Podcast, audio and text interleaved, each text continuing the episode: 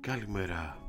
Αυτό το σημερινό podcast λοιπόν υπάρχει στο κεφάλι μου από τον Νοέμβριο που μας πέρασε όταν ένα ήρεμο απόγευμα κυκλοφόρησε στις online μουσικές πλατφόρμες το Now and Then των Beatles.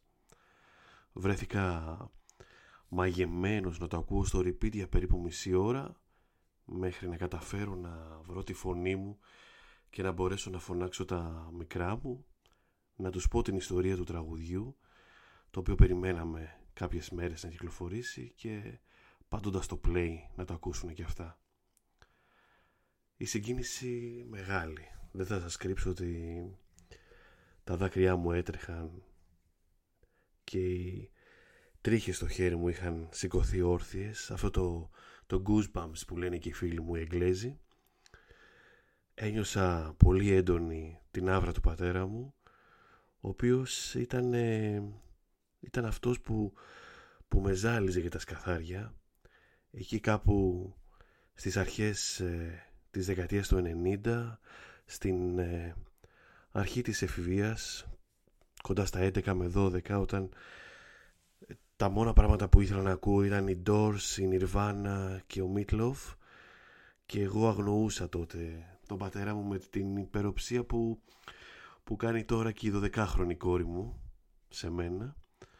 Καθώς οδηγούσε και τυχαία στο αμάξι έπαιζε ένα τραγούδι των Beatles στο ραδιόφωνο.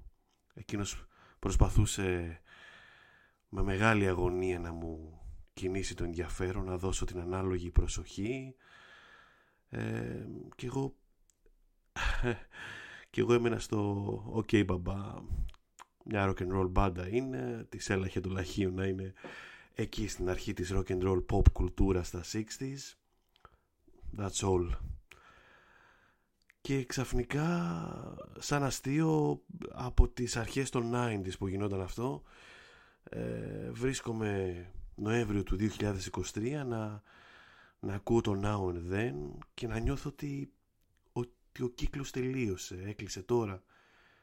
Δεν έκλεισε με το Abbey Road του 69 δεν έκλεισε με τις ε, δικαστικές διαμάχες όταν διαλύθηκε η μπάντα, δεν έκλεισε με τα τραγούδια κόντρες αρχές της δεκαετίας του 70 μεταξύ Λένον και Μακάρνεϊ, ούτε με τη συμφιλίωσή τους μετά, αλλά ούτε και με το θάνατο του Λένον το 1980, μα ούτε και με τις αρθολογίες που κυκλοφόρησαν το 1995 και 1996.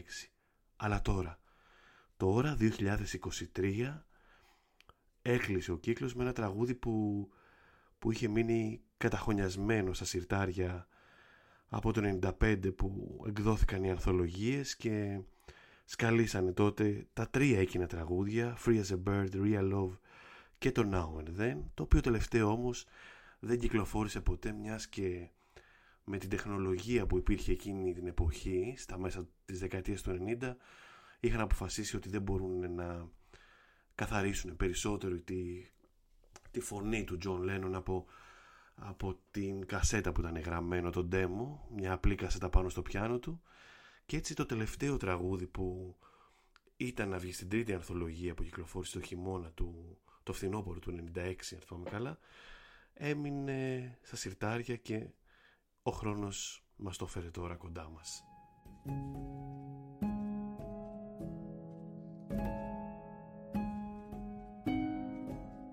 Και όλα λοιπόν κλείνουν τώρα. Ο Πολ και ο Ρίγκο αποφασίζουν να κυκλοφορήσει το τρίτο αυτό κομμάτι του John Lennon το οποίο με τη βοήθεια της ε, ψηφιακής τεχνολογίας που έχουμε πλέον τώρα μαζί μας καταφέρουν να καθαρίσουν τη φωνή του.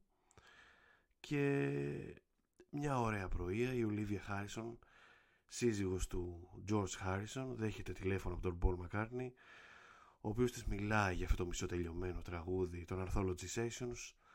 Της αναφέρει λοιπόν ότι θέλουν τώρα να κυκλοφορήσουν το Now and Then και εκείνη δηλώνει ότι μπροστά της εκείνη τη στιγμή έχει ένα ρολόι, μια ιδιαίτερη κατασκευή που είχε αγοράσει πριν κάποια χρόνια ο George και αυτό το ρολόι πάνω του γράφει αυτή τη λέξη. Now and then αυτή την κουβέντα.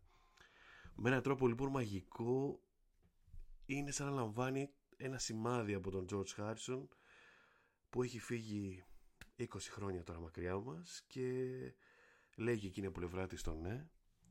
Και το, τα υπόλοιπα πλέον είναι μια ιστορία Ringo και Paul McCartney μπαίνουν στο στούντιο οι κιθάρες του George ε, με υπέροχες slide αναφορές από το 1995 ξαναπερνάνε στο, στο κομμάτι που δουλεύουν τα δύο σκαθάρια και έτσι το 2023 κυκλοφορεί λοιπόν και το τελευταίο τραγούδι Now and Then.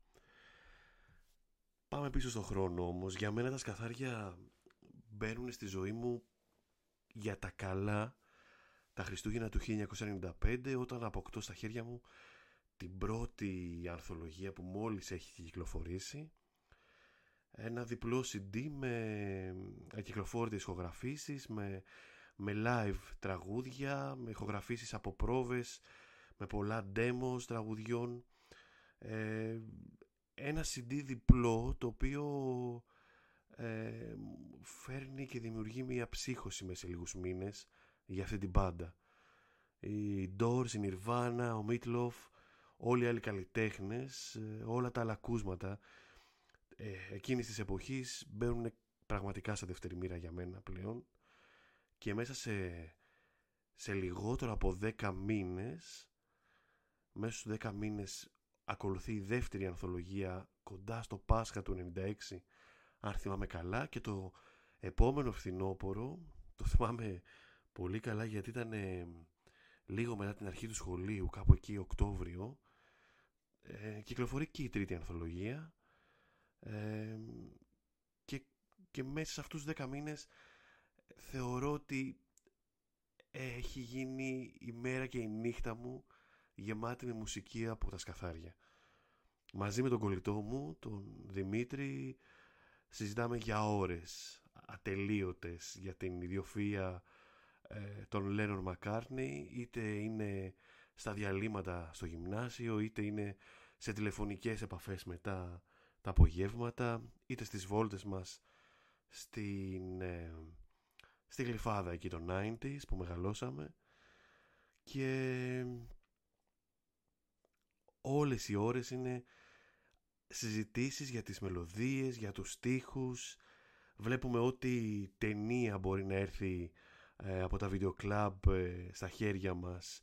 Ε, όπως το Hard Day's Night, όπως το Help, ότι ντοκιμαντέρ ε, υπάρχει σχετικά με την μπάντα ε, κατεβαίνουμε στο μοναστηράκι κάθε Σαββατοκύριακο για να αγοράσουμε βινίλια και CD για να αγοράσουμε κονκάρδες, pins για τα fly μπουφάν μας που ήταν τότε της μόδας ε, με τους γύρω μας να μας κοροϊδεύουν γιατί δεν έχουμε κονκάρδες Iron Maiden ή Metallica που ήταν πιο σκληρά συγκροτήματα και έπρεπε ουσιαστικά να ε, δηλώνουν τα χρόνια της εφηβείας μας.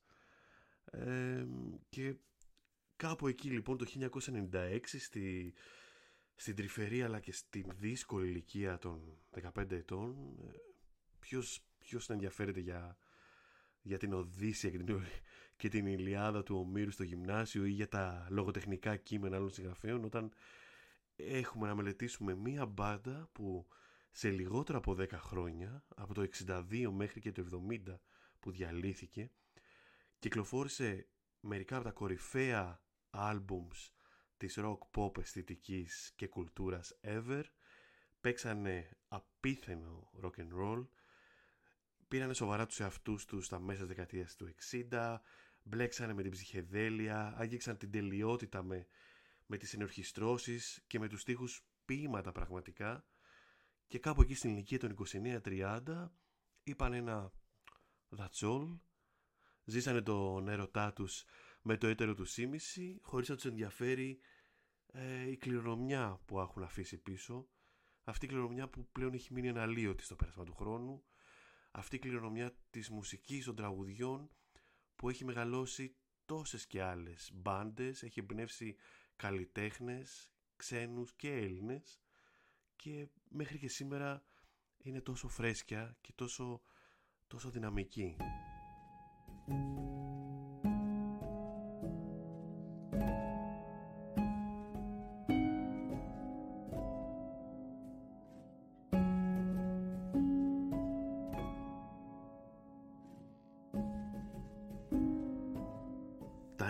Λοιπόν με βρίσκουν να αρχίζω αυτή την εξερεύνηση ε, μέσα μου, αυτή την, ε, τον ανακαλύπτω πράγματα για τον εαυτό μου παράλληλα με την μουσική των Beatles. Ε, θυμάμαι ότι ένα διάστημα η ψύχος είχε περάσει και σε άλλο επίπεδο μαζί με τον φίλο τον Δημήτρη. Ε, καθόμασταν και γράφαμε κασέτες για με τραγούδια από τη σόλο πορεία των σκαθαριών από, από τη διάλυση του 1970 της μπάντας και μετά. Γράφαμε λοιπόν κασέτες best of με αριστουργήματα των Lennon McCartney, George Harrison με τίτλο Beatles 1970 Παύλα 1980 κάτι το οποίο ήταν ήταν μαγευτικό γιατί αν κάτσει κανείς και προσθέσει ό,τι τραγούδι έχει γραφτεί ακόμα και αυτή τη δεκαετία μέχρι και τον θάνατο του Λένον το 1980 παθαίνει σοκ με το, το, το τι μαγευτικά τραγούδια πραγματικά μας έχουν χαρίσει ε, αυτοί οι δύο ή τρεις ε, καλλιτέχνες ή αλλιώς οι Beatles. Ήταν η περίοδος εκεί που έμπαινε και η Britpop σκηνή ε, για τα καλά στην εποχή είχαμε μπάντες οι οποίες υμνούσαν τα σκαθάρια και όλο αυτό 30 χρόνια μετά ε, ήταν εξωφρενικό. Δηλαδή πιάνω τώρα τον εαυτό μου και σκέφτεται το πως βλέπουν τα μικρά μου τα 90s που ουσιαστικά εμείς τα ζήσαμε σαν έφηβοι και υπάρχει αυτό το hype και αυτός ο, ο ύμνος για εκείνη τη δεκαετία και ουσιαστικά αυτό νιώθαμε κι εμείς ε, αυτό νιώθα εγώ πολύ έντονα για τα 60's και ο μεγαλύτερος λόγος για αυτό ήταν οι Beatles. Ήταν το α και το ω. Και παραμένουν για μένα ως και σήμερα το α και το ω. Ε, θυμάμαι επίσης ότι το, τα τέλη των 90s με βρίσκουν, με βρίσκουν φοιτητή στο, στην Αγγλία, στο Λονδίνο. Ε, Σεπτέμβρη του 99 πατάω το πόδι μου στο νησί.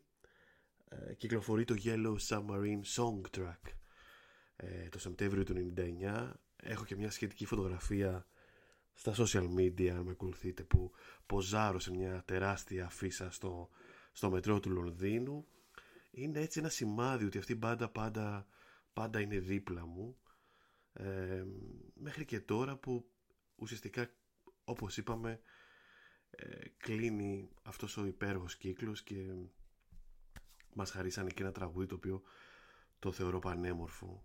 Πολύ όμορφα δουλεμένο ε, προσεγμένο και κλείνει έτσι το legacy όπως θα έπρεπε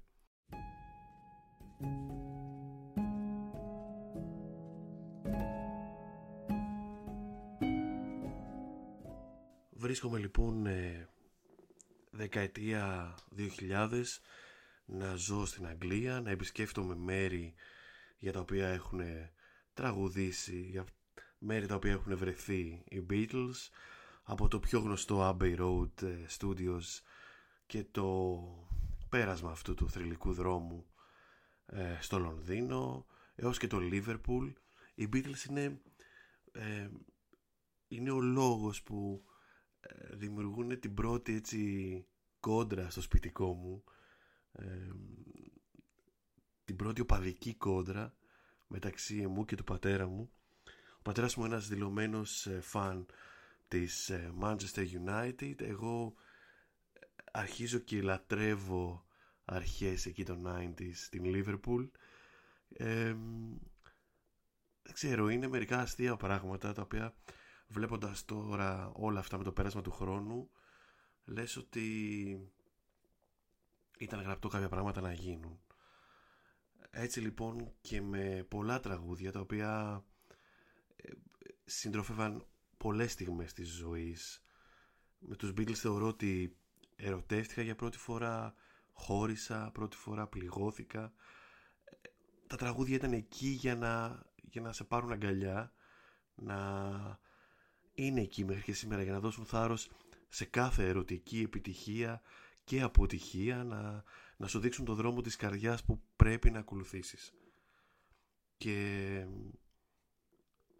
πριν κλείσω θέλω να αναφερθώ πρόσφατα σε ένα tweet ε, που διάβασα όπου ένας έγραφε ότι ποτέ δεν κατάλαβα και θεώρησα υπερεκτιμημένη αυτή την μπάντα ότι αν εξαιρέσεις 4-5 πολύ καλά τραγούδια που έχουν γράψει όλα τα άλλα είναι μετριότητες και ε, έκατσα και μελετούσα και τις απαντήσεις και έβλεπα και αρνητικά και θετικά σχόλια από διάφορους. Και εκεί που καταλήγω είναι στο εξής ότι τους Beatles ή τους έχει ακούσει κάποιος ή δεν τους έχει ακούσει. Και τι εννοώ με αυτό.